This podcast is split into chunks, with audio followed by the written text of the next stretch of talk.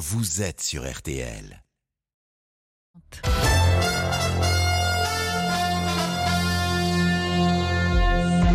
12h30, 13h30. Le journal inattendu sur RTL. Ophélie Meunier. Bonjour à tous, bienvenue sur RTL. Un journal inattendu exceptionnel ce midi, largement consacré à cette situation de crise que vit notre pays depuis 4 jours et 4 nuits. Après la mort de Naël, 17 ans, mardi dernier, tué par un policier, tout le territoire s'est embrasé. On vient de vivre une nouvelle nuit d'émeute avec de lourds dégâts, vous allez l'entendre. Les obsèques du jeune homme ont démarré ce matin. On revient sur tout cela dans le détail dans un instant avec la rédaction d'RTL, nos invités et nos reporters mobilisés sur le terrain. Pour un tout autre sujet, je suis également avec mon invité du journal Inattendu. Bonjour Dominique Besnéa. Bonjour Ophélie. Acteur, agent, producteur, passionné et immense connaisseur du cinéma.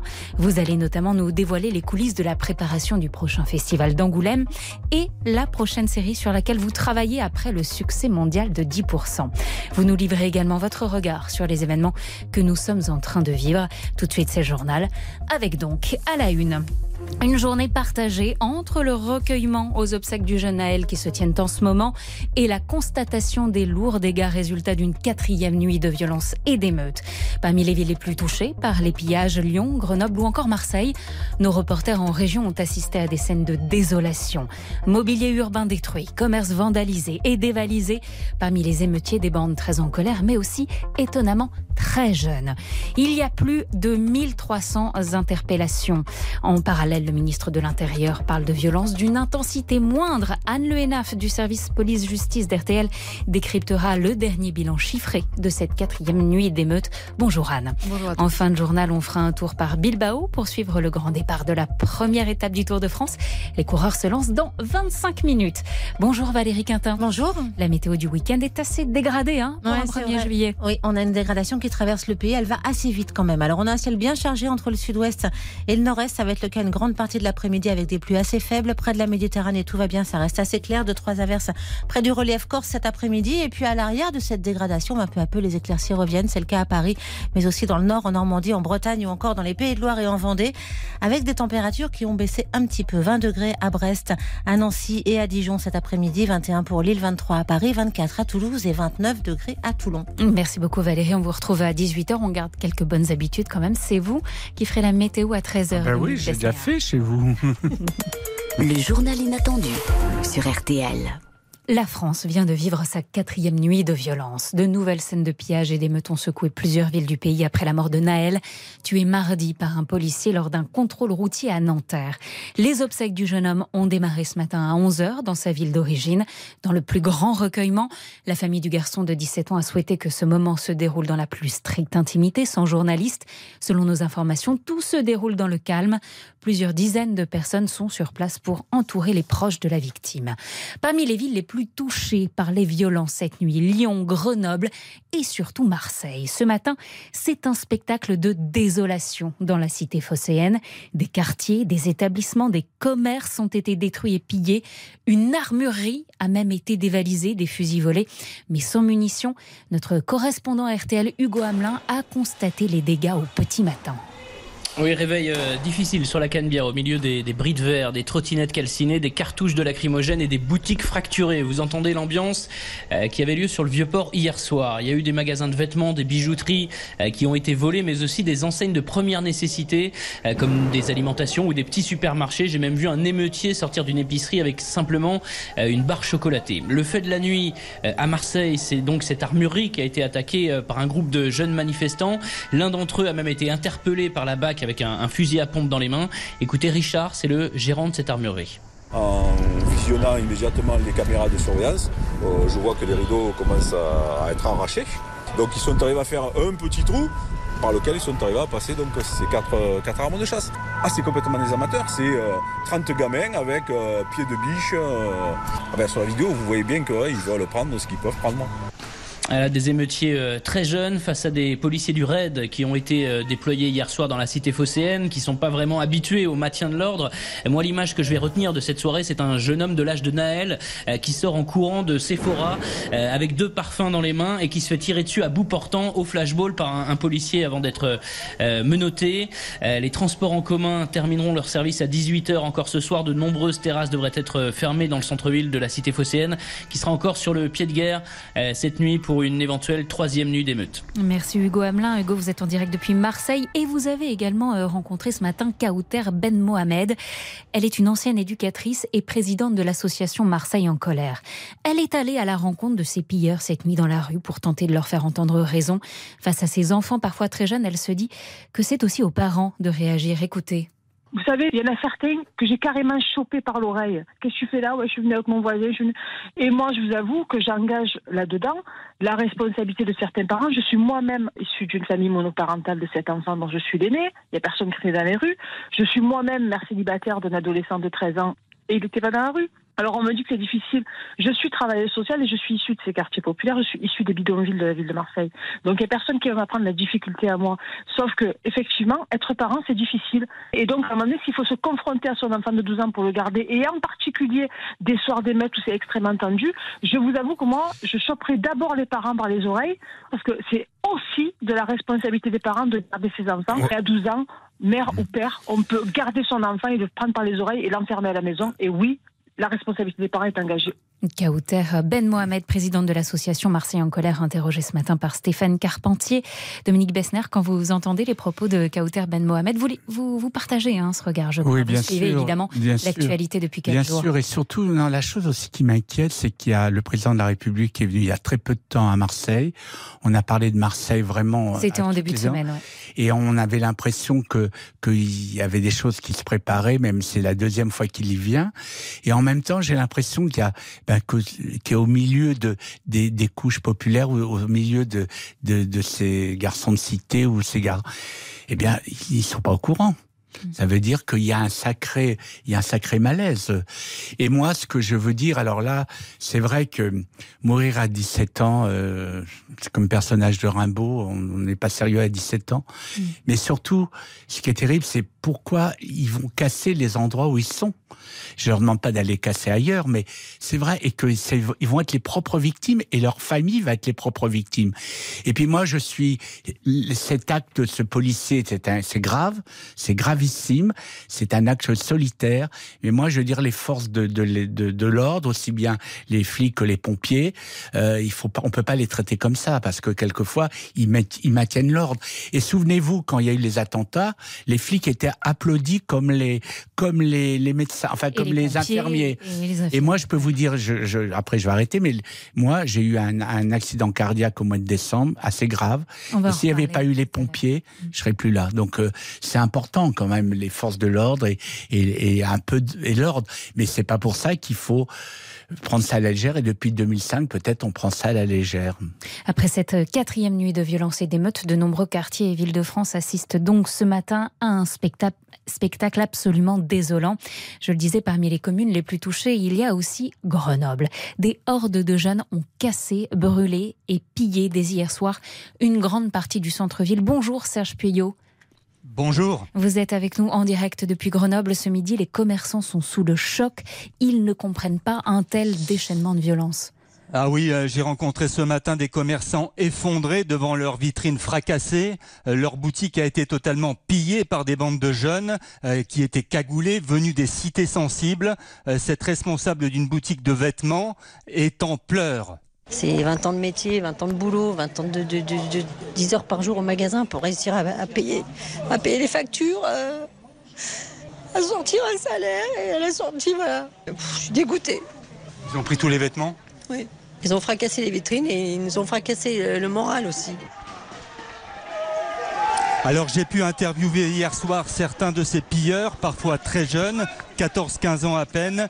Ils ont agi sans état d'âme. Lacoste, Foot Corner, on a tout pillé là. Pourquoi?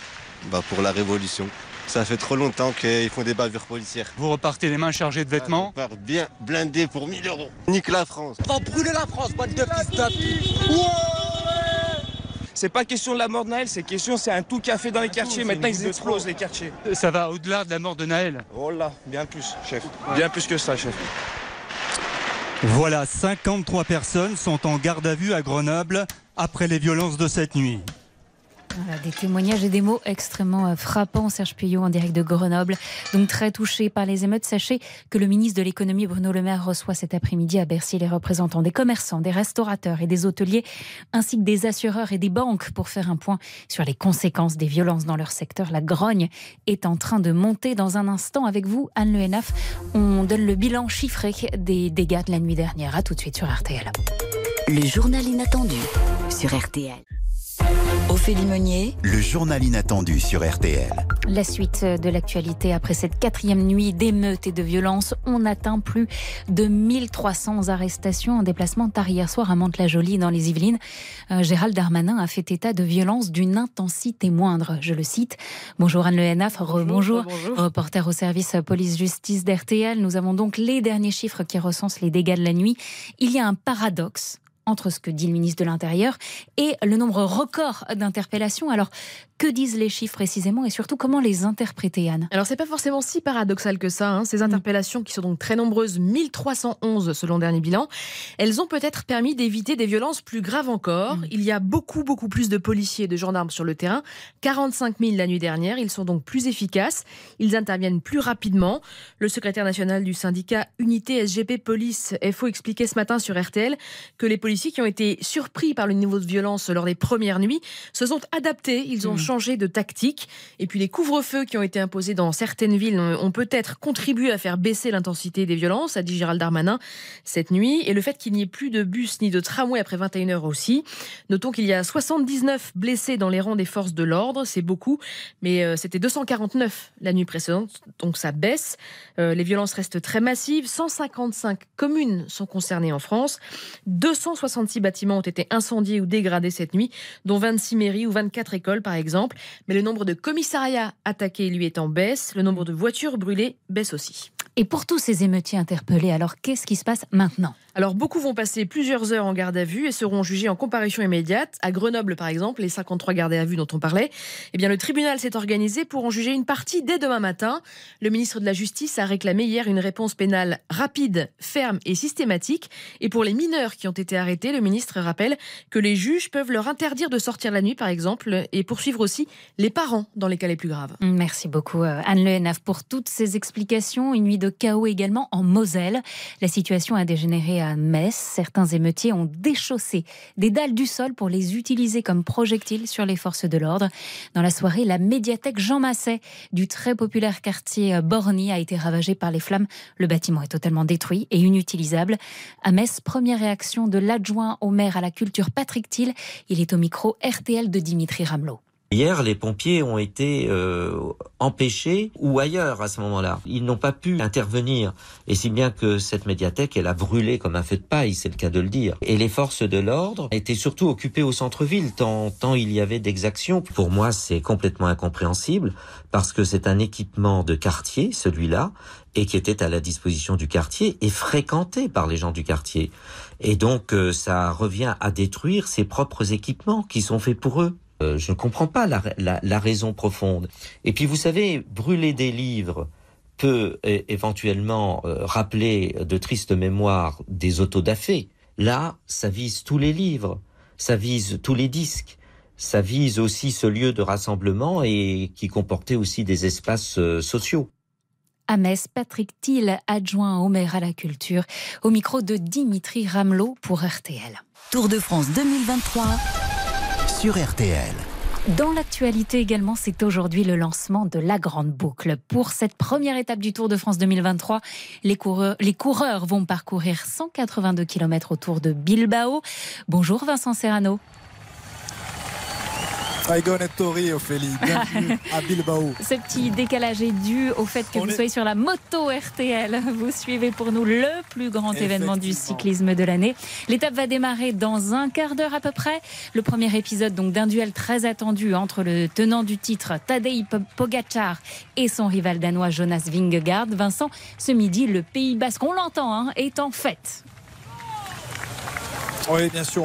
On est, parti maintenant depuis euh, 14 minutes. hein. 14 minutes que les coureurs sont sur les vélos. Le défilé du peloton a, a commencé dans les rues du centre-ville de Bilbao avec quatre coureurs à l'avant. Vingegaard, Pogacar pour le euh, duel au sommet annoncé pour les trois semaines du Tour.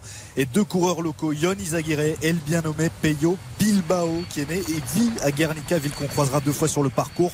Défilé donc euh, des coureurs de 11 km pour saluer la foule euh, immense qu'on voit en face de nous amassée sur le bord de la route, Euh, les fenêtres des immeubles, le, pont qu'on voit juste en face de nous avec tous ces drapeaux basques, banderoles, maillots jaunes et, blancs à pois rouges, des aficionados du vélo, une foule heureuse.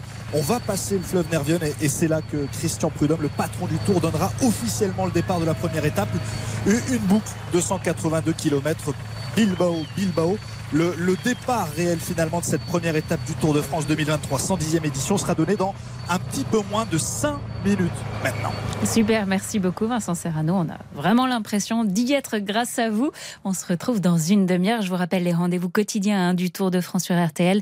Le club Jalabert de 18h30 à 19h. Et puis le matin, dans le journal de 8h, l'œil de Jalabert. Et dans le 10h, le point sur l'étape du jour. Voilà pour l'actualité. L'actualité chaude du moment. On y revient à 13h. À présent, on ouvre une autre page avec vous, Dominique Besnéard, immense cinéphile. Un monde du cinéma dans lequel vous avez fait toute votre carrière, avec notamment cette date, cette année 2008. Vous créez avec Marie-France Brière et Patrick Mardikian le Festival du film francophone d'Angoulême. Vous en êtes le délégué général. Prochaine édition du 22 au 27 août prochain. Le festival s'est imposé comme le rendez-vous du cinéma pour ouvrir la saison. Exactement. Et pourtant, on nous a tous dit, mais on va pas faire, vous pouvez, vous êtes, c'est une très mauvaise date, fin août, euh, les gens ont pas du tout envie d'aller au cinéma. Eh bien, euh, c'est une mauvaise, c'était un mauvais, une mauvaise impression parce que nous, on y a cru. Et surtout, les gens, après avoir passé deux mois euh, au soleil ou en étant dans la farniente, Mm. eh ben, ils sont contents de voir des films et surtout peut-être de, de nouveau voir, parce que les films que nous avons, c'est, c'est dans la diversité totale. Il y a des, il y a des avant-premières plus populaires, mais il y a aussi des films d'auteurs très drastiques, euh, avec une compétition. Euh, voilà. Et donc, euh, cette année, je suis très fier d'avoir comme présidente Laetitia Casta. Comment ça s'est fait? Ben, Laetitia, moi, j'ai été, j'ai été son agent quand, avant d'être producteur. J'étais son agent pendant un certain temps et du reste, c'est un peu grâce à moi qu'elle a fait, qu'elle ait fait du théâtre avec Ondine euh, à l'époque. Et puis voilà, je trouve que c'est, elle est, c'était d'abord devenue une très grande actrice. Mm. C'est toujours compliqué quand on était une belle femme. C'est toujours, on se dit toujours oui. Oui, avec Est-ce qu'elle est bonne actrice? modèle? ouais, Et c'est- elle est très bonne vraiment actrice. légitime. Voilà, elle est légitime. Et puis surtout au théâtre, elle a montré qu'elle était très, une actrice vraiment euh, importante. Et donc j'avais envie qu'elle soit présidente. Elle a tout de suite dit oui. Ses enfants ont un peu grandi, donc voilà, il y a ça aussi, c'est qu'il y a les vacances. Et puis donc voilà, donc c'est du 22 au 27. Le pays invité, c'est la Suisse. Et l'ouverture, ce sera le film de Guillaume Niclou, euh, La Petite. la, la petite, Avec, avec Fa- Fabrice Lucchini. avec Fabrice Lucchini, qui est un ami, qui a toujours été un soutien Angoulême. Il était venu la première année. Et voilà. Et puis, il y a RTL, dont c'est la septième euh, collaboration. Et on est heureux parce que, bon, ça correspond un peu à, l'image du festival, un cinéma, un- un festival populaire. Et moi, j'y tiens beaucoup. Le prix des places est 25 euros pour voir 10 films. Et aussi euh, élé- populaire et élégant. J'aime bien rappeler euh, cette anecdote euh, créée euh, en 2008. Il y a eu un tournant en 2011 avec la présentation en avant-première d'un certain film intouchable. On peut dire que là, vous aviez eu le nez. Oui, surtout que, honnêtement, il y a Marie-France aussi a eu le nez. Le seul truc, c'est qu'on l'a vu même pas terminé. On l'a vu en, dans un pré-montage. Il y avait même pas la musique euh, euh, lorsque Omar danse. Ouais. Mais bon, c'est vrai que c'était. On fallait- cette scène dans la tête. Fallait vraiment pas être euh, peu doué de pas le choisir si on l'avait proposé. Dans la liste de vos films préférés, il y a Le Mépris de Godard sur la bande originale. Restez avec nous, on revient tout de suite, on continue à parler d'Angoulême et peut-être euh, vous nous direz un- une petite révélation sur la sélection Bien sûr. Allez, je vais essayer de vous tirer euh, quelques infos. À tout de suite sur RTL. RTL, le journal inattendu. Le journal inattendu de Dominique Besnéard Avec Ophélie Meunier sur RTL. Dis-moi ce que tu as fait, ma mère, ma mère. Tu m'as rendu moins bavard, ma mère, ma mère. T'as fait de mes îlots des impasses, ma mère. Dominique Besnéard et Eddie De Preto, c'est un artiste que vous adorez, qui fait partie de votre playlist évidemment pour votre journal inattendu. Vous lui parlez, vous êtes en contact avec lui Ben moi, je rêverais qu'il soit dans le jury d'Angoulême, mais je pense que Il le fait problème partie de de votre tous ces chanteurs, soit ils font des tournées d'été, soit ils enregistrent des albums. Et c'est, en tout cas, c'est L'invitation est lancée à l'invitation. Déjà, je pense que son manager lui a dit. Et puis, c'est pas cette année, ça sera l'année prochaine. Et puis, euh, et puis, je trouve que sur scène, moi, j'ai eu un choc, comme quand je voyais Léo Ferré, où euh, voilà, c'est un, c'est il y a quelque chose de, de très fort, où ces, ces mots vous touchent. Et puis même, euh, il n'a pas peur de parler de de, de, de l'intime en étant en étant baroque. C'est ça qui est extraordinaire. Mm. Pour moi, c'est un. Il a fait ces deux albums et je crois que c'est des albums que j'écoute en boucle. Euh, Eddie de Preto et on entend le titre Ma mère. Pour cette année, la sélection officielle du festival d'Angoulême n'a pas encore été dévoilée puisque la conférence de presse c'est vendredi prochain, le 7 juillet. En Suisse, à l'ambassade de Suisse. On peut a- lancer les pronostics? Bah, je peux vous dire qu'il y aura, il y aura euh, 10 films en compétition, mais je peux pas révéler les titres. Néanmoins, énormément de rôles de femmes avec des rôles principaux et des problèmes de femmes. Et je suis heureux parce que ça va être compliqué hein, pour le jury de définir quelle sera la meilleure actrice. Ouais, ça va être Alors en ayant Valois Laetitia, et en plus c'est une actrice et quelqu'un qui aime les femmes, Hmm. ça va être très bien, voilà. Et sinon, on a on a 25 avant-premières, on a un hommage à, donc à la Suisse, au cinéaste suisse, et donc dans les, les avant-premières, il y en a deux que je peux révéler. Euh, ben c'est l'abbé Pierre qui est vraiment avec Benjamin Laverne. qui est formidable. Et puis euh, Flo sur Florence Artaud, euh, qui euh, est un film réalisé par Géraldine Danon, qui est la fille de Danon, qui a été le grand producteur de Claude Sauté, des principaux Mm. films avec euh, Romy Schneider que j'ai connu quand j'étais débutant et ça me fait vraiment plaisir que voir euh, Géraldine à, est- c'est pas facile de faire un film d'action sur la mer et en, en étant spectaculaire vraiment et, et fait par une femme donc c'est un peu la Florence Artaud euh, Donc, chers auditeurs, si vous allez au Festival d'Angoulême, vous savez que vous pourrez au moins voir Flo ou encore le biopic. euh, et le prix la- aussi 25 euros pour 10 films 25 euros pour des films. Je reviens à ce moment de désaccord à Cannes entre la vainqueur de la Palme d'Or, Justine Trier, réalisatrice française qui a fustigé la politique du gouvernement au moment de son discours de remerciement. Vous avez suivi évidemment ça.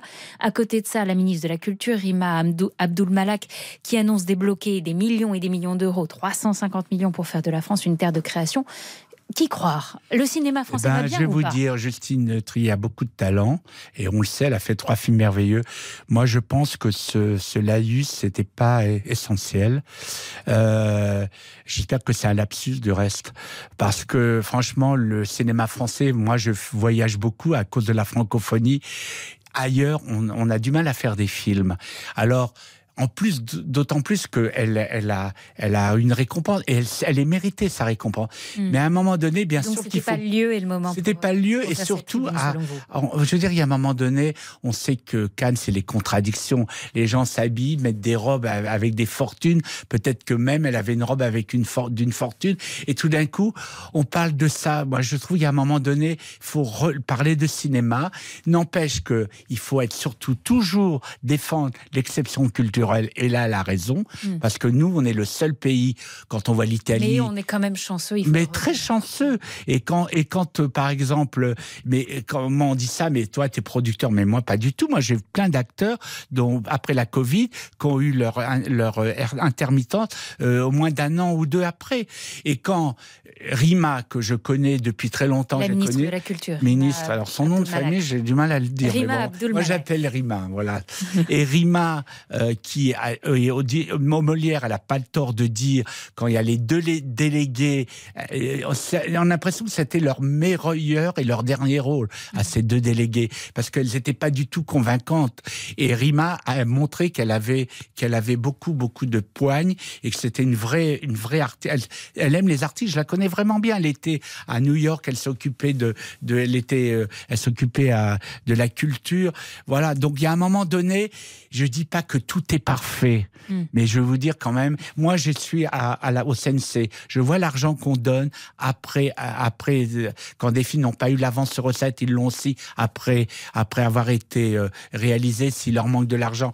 Donc à un moment donné, ça peut être mieux, mais c'est pas très mal. Restez avec nous, c'est le journal inattendu de Dominique Besnéard, émission bouleversée hein, par cette situation extrêmement euh, tendue dans le pays, soulèvement, colère, émeute, effectifs de sécurité renforcés, mais aussi les obsèques du jeune Naël, tué mardi par un policier qui se déroule aujourd'hui. Un rappel des grands titres de l'actualité dans un court instant, à tout de suite sur RTL. Le journal inattendu sur RTL. RTL. RTL, il est 13h.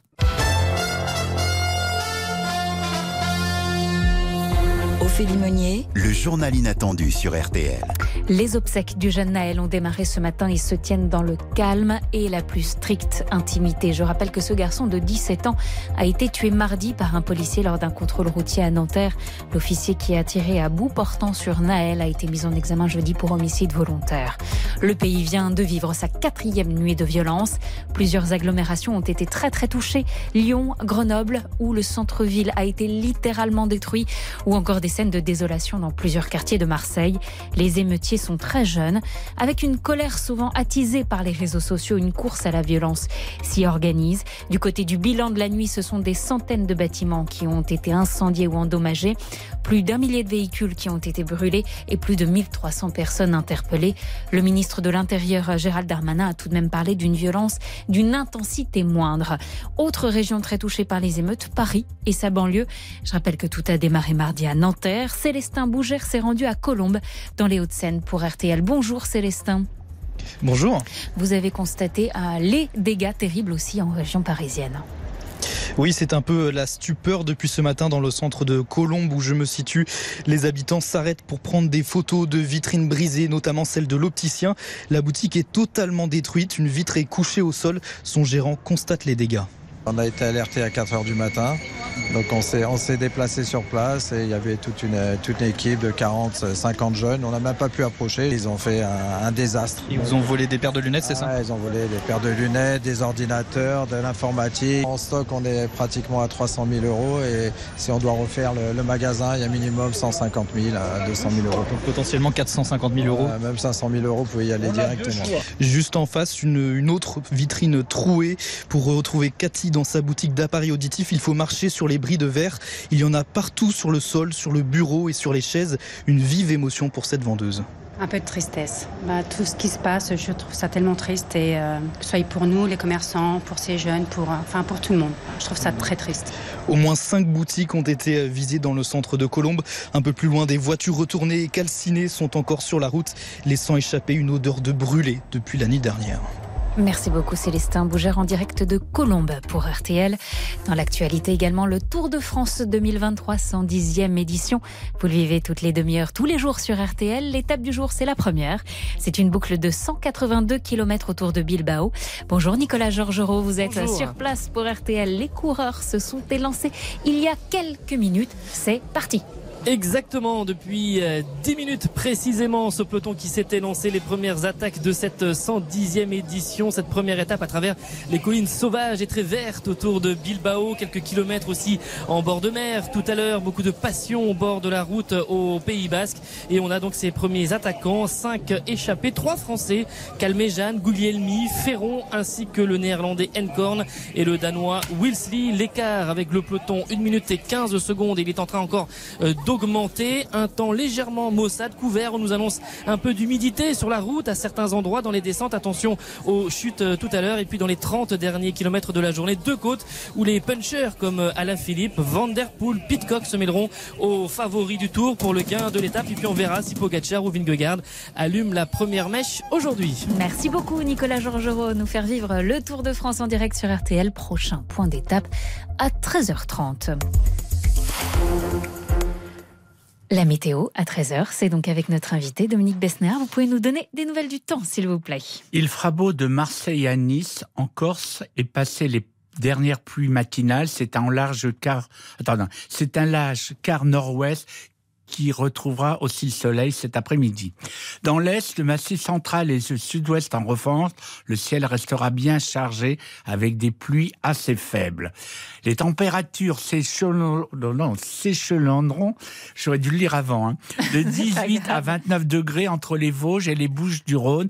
Il fera 22 à Lille, 23 à Paris et à Lyon 24 degrés. À Toulouse et 28 degrés à Bastia. J'aurais peut-être pu le lire avant. On peut dire que c'était une répétition en direct. Voilà, Voilà, c'est dans les oreilles des auditeurs. Je reviens aux événements qui secouent la France depuis quatre jours. Prenons un peu de hauteur, essayons de comprendre les raisons de cette révolte si violente avec notre invité. Bonjour Jean-Pierre Rosenzweig. Est-ce que Jean-Pierre Rosenzweig est avec nous? Vous êtes magistrat. Ah, suis avec vous. Voilà, super. Vous êtes magistrat et grand Merci. juge pour enfants. Vous avez notamment été président du tribunal pour enfants de Bobigny. Première chose qui frappe, c'est l'âge des émeutiers. Jean-Pierre Rosenzweig, ils ont parfois moins de 10 ans. Est-ce que vous êtes surpris déjà? Et qu'est-ce que cela révèle? Alors Jean-Pierre Rosenzweig la ligne, on dirait que la ligne a coupé. On va euh, retrouver ça dans un court instant. La ligne a été coupée. J'espère qu'on retrouvera Jean-Pierre euh, Jean-Pierre Rosenzweig tout à l'heure. Du coup, c'est à vous que je reviens, Dominique euh, Besnéard. Vous publiez le 23 août euh, prochain le Dictionnaire de ma vie avec Guillaume Evin aux éditions Quérault. Une plongée en 26 lettres dans votre intimité d'agent des stars. Dans, dictionnaire, dans ce dictionnaire, vous revenez sans langue de bois et avec humour sur votre carrière, sur des secrets de tournage. Vous brossez également des portraits tendres, drôles et parfois féroces sur certains acteurs et actrices que vous avez accompagnés.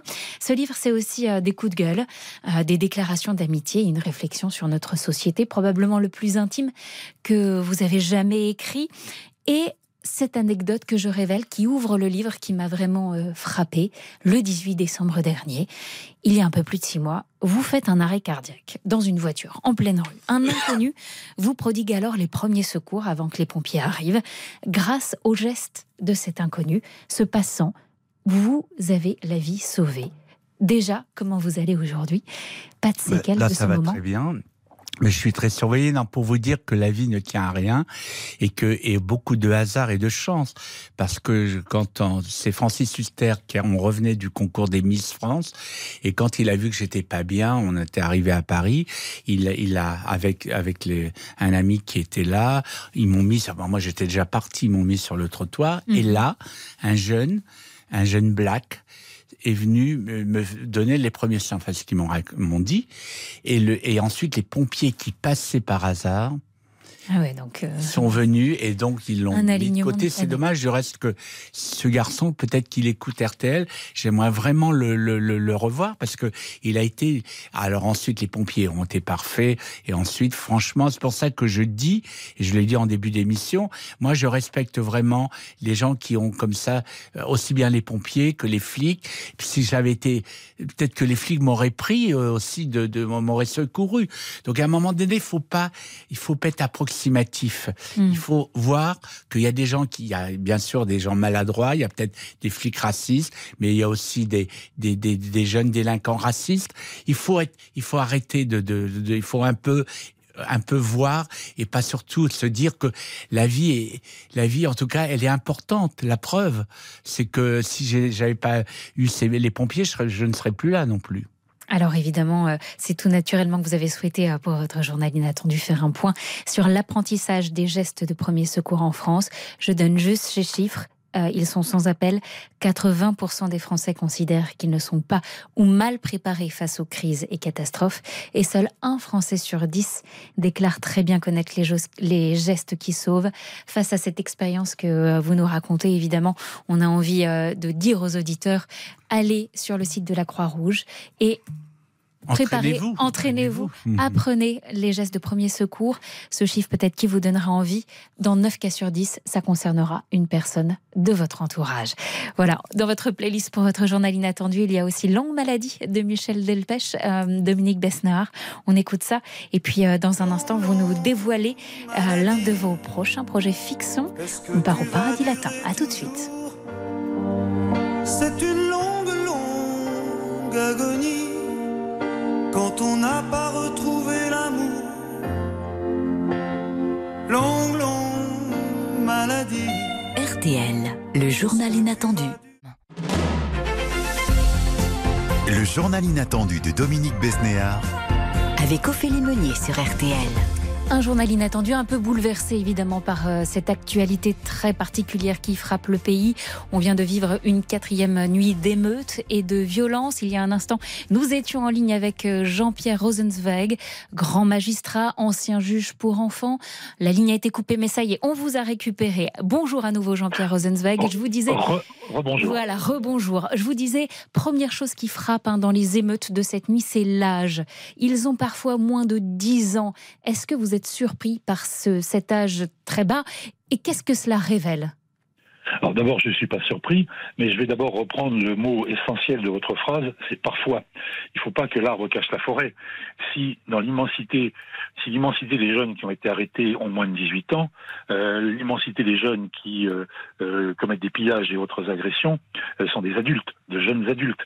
Mmh. Donc oui, il y a un problème de mineurs, mais il n'y a pas que les mineurs qui descendent dans les rues. Sinon, on passe à côté du problème politique auquel nous sommes confrontés. Alors maintenant, pour répondre à votre question, je suis surpris et pas surpris. C'est même qu'il se passe à peu près ce que nous avions annoncé à quelques-uns il y a quelques années, à savoir que quand euh, les parents sont laissés à volo, euh, qu'on n'identifie pas le rôle euh, des pères biologiques qui ont laissé la mère toute seule élever un gosse, quand on n'identifie pas les responsabilités des beaux-pères et des belles-mères, lorsqu'on ne vient pas soutenir et étayer les familles qui peuvent être en difficulté, quand tous les dispositifs de proximité sont en grande, grande difficulté. Le service social scolaire, la protection maternelle infantile, la psychiatrie, aujourd'hui la PMI. 17 départements ont déjà supprimé les clubs et les équipes de prévention dans les quartiers. Mmh. Donc si vous n'identifiez pas qui fait responsabilité dans la famille Quand on dit les parents, mais c'est qui les parents Quels sont les adultes responsables L'État n'a pas joué son boulot en faisant la loi qui vient dire qui doit faire autorité auprès des enfants. Je prends un exemple très concret dans mon cabinet. Quand je vois un gamin déféré pour une agression dire à son beau-père Quittez-toi, t'es pas mon père, ferme ta gueule. Je dis que quelque part, euh, on a loupé une marche. Mm. Et après, il y a le soutien et l'étayage à apporter aux familles. Et nous disions, il y a quelque temps, que en laissant euh, ses parents, et nous souvent ces femmes seules, euh, avec des gosses de 3, 4, 5 ans, il fallait pas s'étonner qu'à 11, 12 ou 13, Hmm. voire plus, euh, ceux-là sont en conflit avec la loi. J'ajoute, pour en terminer, c'est le fond du problème, comment voulez-vous que des enfants, et je les excuse pas un seul instant, il ne faut pas que mon discours soit entendu comme un... J'essaie de comprendre. Euh, comment voulez-vous que des gamins respectent la loi quand ils ont le sentiment que la loi ne les protège pas et ne les respecte pas? C'est là le problème qui est posé, et sans perspective et sans perspective que ça puisse changer un jour. Ben, on a tous les éléments d'un problème politique qui dépasse la gauche, la droite et qui nous concerne tous. Justement, évidemment, la révolte, on l'a bien compris, va aujourd'hui bien au-delà hein, de la mort du jeune Naël. C'est l'étincelle qui a déclenché le, brasier. Ces quartiers sensibles se sont saisis de l'événement pour faire entendre leur colère, leur désespoir aussi. Qu'est-ce qu'ils veulent nous dire? Ils n'ont pas de discours. C'est tout le débat. Si on avait en face de nous des gens ayant une culture, j'ai senti, j'ai senti votre hésitation. C'est dur de répondre. Non, non, c'est pas dur de répondre. C'est de répondre sans en, trouvant les mots justes. Le problème, c'est qu'un peu comme pour les Gilets jaunes, on n'a pas en face de nous des gens qui sont posés, organisés, réfléchis, qui font une analyse et qui ont une prospective et donc des revendications. On mm. a des jeunes qui trahissent en créant un danger pour les autres, parce qu'ils ont manqué de tuer dans certaines circonstances. Et ils se mettent en situation très difficile pour l'avenir, ils trahissent un, mal, un malaise pardon, et un manque de perspective au point où ils s'attaquent à tout ce qui fait autorité, ce qui frappe tous les observateurs, c'est le nombre de mairies, le nombre de commissariats, le nombre de, de structures collectives qui sont attaquées. Ils sont en train de détruire tout ce qui fait ce qui est de l'autre côté de la rive, car mhm. ils ont le sentiment qu'ils ne passeront pas un jour de l'autre côté de la rive. Ils sont nihilistes et dangereux. il faut réagir très fort. Il faut réagir très fort, mais il faut surtout mettre en place une démarche d'accompagnement sur la durée qui passe par l'autorité. Hein. Je ne suis pas en train de dire qu'il ne faut pas punir ceux qui ont cassé, ceux qui ont pillé, ceux qui ont agressé. Ils doivent être punis, mais ça ne doit pas être la seule euh, démarche euh, à mettre en place. Et quand on dit il faut punir les parents, bah, je veux dire faire d'un parent un délinquant quand il doit s'occuper de son gosse qui est en passe d'être délinquant ou qu'il est déjà, euh, ça me fait penser euh, à la bombe nucléaire. Euh, c'est bien de l'avoir, mais il faut surtout pas appuyer sur le bouton. Voilà. Et c'est pas une réponse. C'est pas en envoyant en prison ou en condamnant les peines symboliques tel ou tel parent qu'on va résoudre le problème.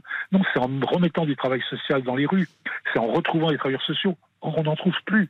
On a laissé se dégrader dans ce domaine-là comme dans d'autres domaines, la justice, la police, l'éducation, on a laissé se dégrader la mission de service public. On n'a pas en nombre et en qualité, et j'en sais quelque chose, j'ai présidé une grosse association avec des clubs et équipes de prévention, notamment dans le Val-de-Marne, la difficulté pour trouver des gens qui aillent au contact de ces jeunes, euh, dans la mesure où, comme travailleurs sociaux, ils ne sont pas reconnus leur travail. Regardez ce qui s'est passé au lendemain de la pandémie avec le Ségur euh, du médico-social, euh, du, euh, du médical, où le social a été oublié. On a oublié que ces gens, pendant toute la pandémie, étaient allés au contact des jeunes, avaient évité qu'il euh, y ait des, qu'il y ait des drames, qu'il y ait de la délinquance, etc. etc.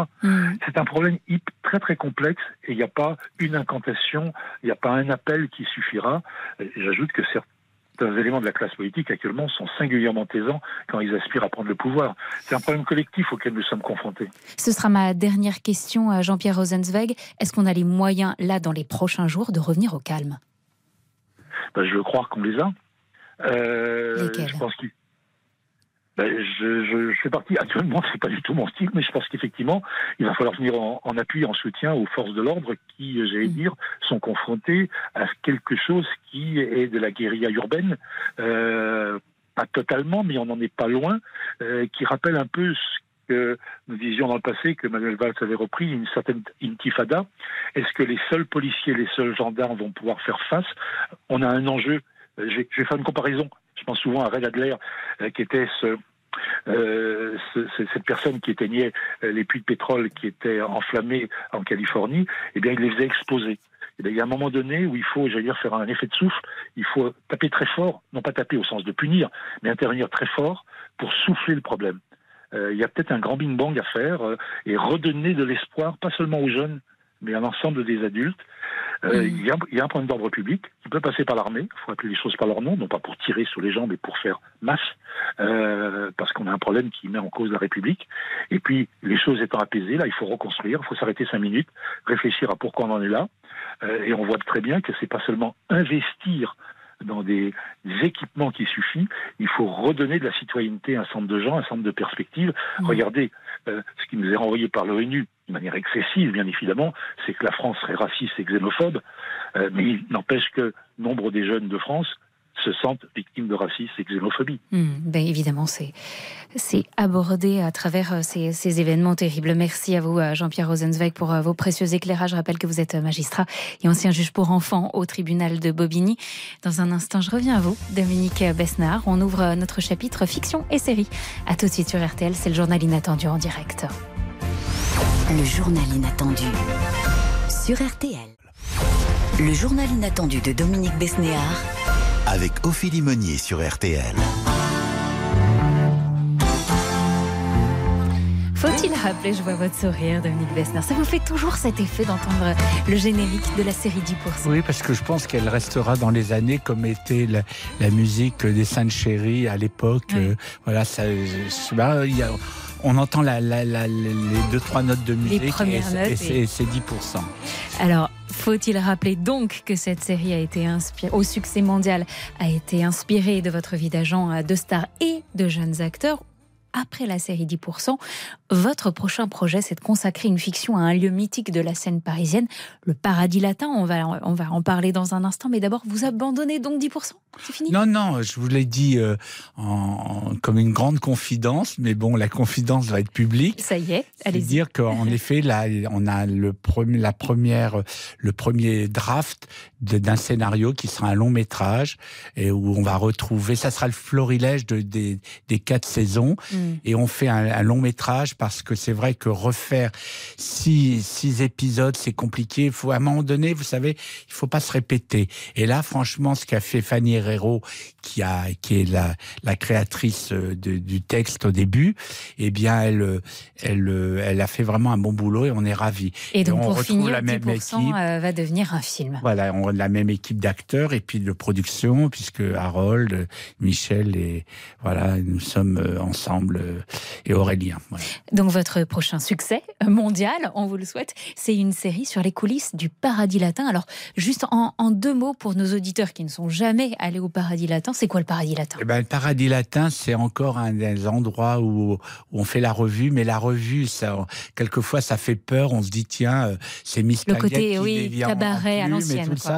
Mais pas du tout. Euh, c'est un- c'est une revue très moderne, très belle, avec euh, une, c'est très, c'est très ludique et en même temps avec des très belles images. Euh, c'est le, notre ami euh, Kamel Wally qui a mis en, Oui. en scène. Et puis l'endroit, on- vous savez, dans des- alors en plus c'est un peu familial. C'est un théâtre qui date de Napoléon. Bah, il a été refait depuis. Hein, et on mange très bien. Ce qui est, vous savez, des fois un cabaret déjà. On, est- on mange et après il y a le spectacle. Mm. Mais le spectacle, franchement, j'ai vu des gens très très La carte doués. est signée Guy et c'est très beau. Et on parlait tout à l'heure, votre amie Iris, euh, qui a été Miss, Miss Univers, Iris Mittenard, a été la première. euh, meneuse de revue euh, du spectacle L'Oiseau Paradis. donc pour les, les gens qui viennent à Paris là quand ça va aller mieux, s'ils veulent la passer une soirée, mais j'ai aucun aucun intérêt à part d'aimer Sur- ce spectacle, sauf Et surtout, vous, vous allez nous raconter les coulisses, les confidences, des chorégraphes, des danseurs, tout ce qui se passe derrière qu'on ne voit pas. Mais voilà, donc euh, moi j'ai toujours, quand j'étais avenue Georges V, euh, j'étais à côté, Armédia était à côté du Crazy Horse, mais pour des raisons compliquées, on ne pourra pas faire ça au Crazy Horse. Mais j'ai eu beaucoup de témoignages de toutes ces danseuses. J'avais l'impression d'être un peu, euh, vous voyez, des gens de tous les pays, toutes ces danseuses qui rêvaient d'être, de, de venir à Paris, qui étaient étudiantes, mannequins ou des petits boulots, et en même temps, elles avaient le physique pour être danseuses, voilà. Mm. Euh, et c'était, et donc là, j'ai souvent eu les confidences. Je me suis dit un jour, après 10%, ça serait bien de faire une, une série dans les coulisses d'un cabaret. Et là, c'est un cabaret un peu familial. Ça n'est pas, c'est le, le- l'endroit du paradis latin, mais ça va pas s'appeler paradis latin. On, parce que ça s'appelle ça, c'est Paris. Ça, c'est Paris. C'est le, le- c'est le, c'est le nom de du cabaret, mais euh, vraiment, on sent les, on sent le, le comment, le cadran, le, le de, de- du, du paradis latin. Et on salue évidemment Walter Butler qui a racheté le Paradis Latin et qui l'a complètement refait vivre en fait. hein, Ah oui, c'est était, un euh, vrai mécène. Enfin, c'est un homme d'affaires, mais qui a beaucoup de goût et c'est un artiste. hein. Vous savez, on voit bien, il est pas là le sou. Il est, moi, à chaque fois que je suis allé, il est là. Il, il, il parle avec les artistes. Il, il, il suit l'évolution en disant, voyez, ça c'est mieux qu'avant. et. Non, c'est et extraordinaire. qui travaille pour faire en sorte que, comme vous le disiez, euh, ce cabaret reste malgré tout moderne. Il y a une actrice qui va tenir un rôle euh, dans cette fiction, ça c'est Paris, et pas des moindres, Céline Renaud. Oui, vous savez que Lynn Renault demain aura 95 ans. 95 ans. On vient de tourner un film. Infatigable Lynn On Renaud. vient de tourner un film exactement, un film avec Jean Sorel sur la fin de vie, qui est son nouveau combat après s'être occupé vraiment du sida comme personne, parce qu'à l'époque j'étais son agent, j'ai vu tous les week-ends qu'elle qu'elle passait avec les, les maladies du, les malades du sida, vraiment, Mhm. c'est une femme incroyable. Et là, c'est la fin de vie, mais donc là, le film, elle l'a terminé il y a quelques jours. Elle a quand même 95 ans. Elle tournait tous les jours. Elle savait son texte.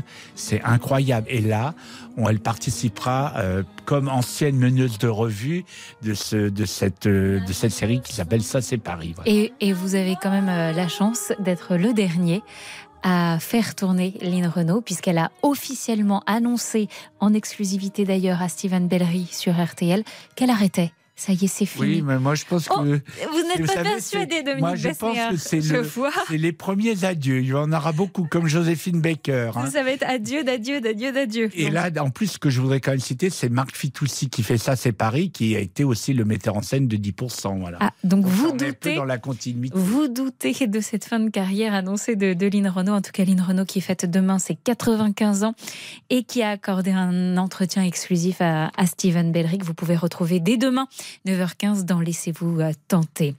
Lynn Renault, à qui vous avez l'année dernière d'ailleurs accordé un chaleureux euh, hommage au Festival d'Angoulême. Oui. Merci Dominique Besnard d'avoir pris les commandes du journal inattendu. Rendez-vous à Angoulême pour le festival euh, le 22 août. Rendez-vous le 23 août aussi en librairie pour découvrir le dictionnaire de votre vie aux éditions euh, Quéro. Et puis le spectacle Oiseau Paradis qui se joue en ce moment et tout l'été au Paradis Latin. Euh, et reprise de mon premier cabaret, aussi spectacle pour enfants. À l'automne, tout ça c'est mis en scène par Je Kamel sens que vous allez amener vos enfants. Eh oui, évidemment, j'ai un petit garçon qui est fan de spectacle. Donc on va y aller à l'automne. Dans un instant, point d'étape sur le Tour de France Avec Vincent Serrano. Et puis Laurent Deutsch vous attend pour entrer dans l'histoire, numéro consacré à Jackie Kennedy. Laurent Deutsch qui, euh, que vous retrouvez à la rentrée d'ailleurs tous les matins. Hein. vous avez bien noté sur RTL avec euh, Yves Calvi et Amandine Bego. Évidemment, dès 14h, nous reviendrons sur l'antenne sur les émeutes et la crise à laquelle fait face euh, le pays suite à la mort de Naël. C'était la dernière du journal inattendu de la saison. La saison, c'était un, c'est l'émotion qui monte. C'était un, un, réel bonheur de passer ces samedis à midi avec vous, chers auditeurs, et avec vous aussi, chers invités. Un grand merci pour votre fidélité. Cette émission, c'est le travail d'une équipe géniale. Marie-Caroline à la programmation, Mathias à la préparation, et puis Pascal, Pascal choisi à la réalisation. Pascal, ça fait 18 ans qu'il réalise le journal inattendu. Il a eu avec lui les plus grandes voix d'RTL. Pascal, je voudrais juste te dire merci, parce que depuis trois ans, j'ai beaucoup, beaucoup appris à tes côtés. Et c'est le moment pour moi de te le dire merci infiniment. Tu es excellent. Je vous le vois tous les trois dans la régie sourire et ça me fait du bien. Je vous souhaite un très bel été et je vous retrouve avec un immense plaisir à la rentrée sur RTL. Belles vacances à tous et à très vite. C'était dans le journal inattendu, présenté par Ophélie Meunier. Ravi de vous retrouver sur RTL avec mon invité ce midi. On va voyager loin, loin vers d'autres galaxies. Ça roule déjà. Bonjour Esteban Ocon. Bonjour Eddie Mitchell. Bonjour. Vous avez 75 ans donc, 75 secondes. Alors Eric Orsena, qui êtes-vous? Je te promets des jours. Bonjour Laetitia Hallyday.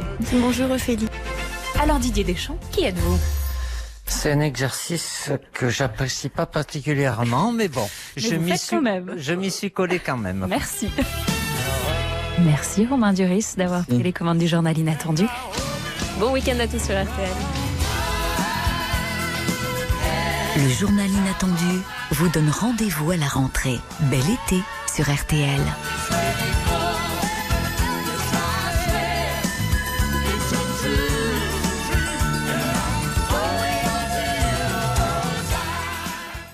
RTL.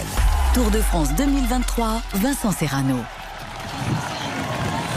La première étape au Tour de Bilbao avec cinq coureurs en tête dans la première échappée de ce Tour de France 2023. Le Danois Jonas Wilsli Gregard de la formation Loix qui est passé en tête au sommet de la première difficulté, la côte de Laukis, suivi par le néerlandais Erkorn et trois Français dans ce groupe de tête. Lilian Calmejane, Valentin et Simon Guglielmi, le coureur de la formation Arki SMC qui fête son anniversaire aujourd'hui. L'écart entre ce groupe d'échappés, le peloton, 1 minute 30, un écart qui 10 minutes, puis plusieurs minutes maintenant, alors que les coureurs à la tête de la course passent la ville de, de avec ce vent de côté qui vient puisqu'on va longer la côte pendant plusieurs kilomètres sur cette première étape, cette boucle entre Bilbao et Bilbao.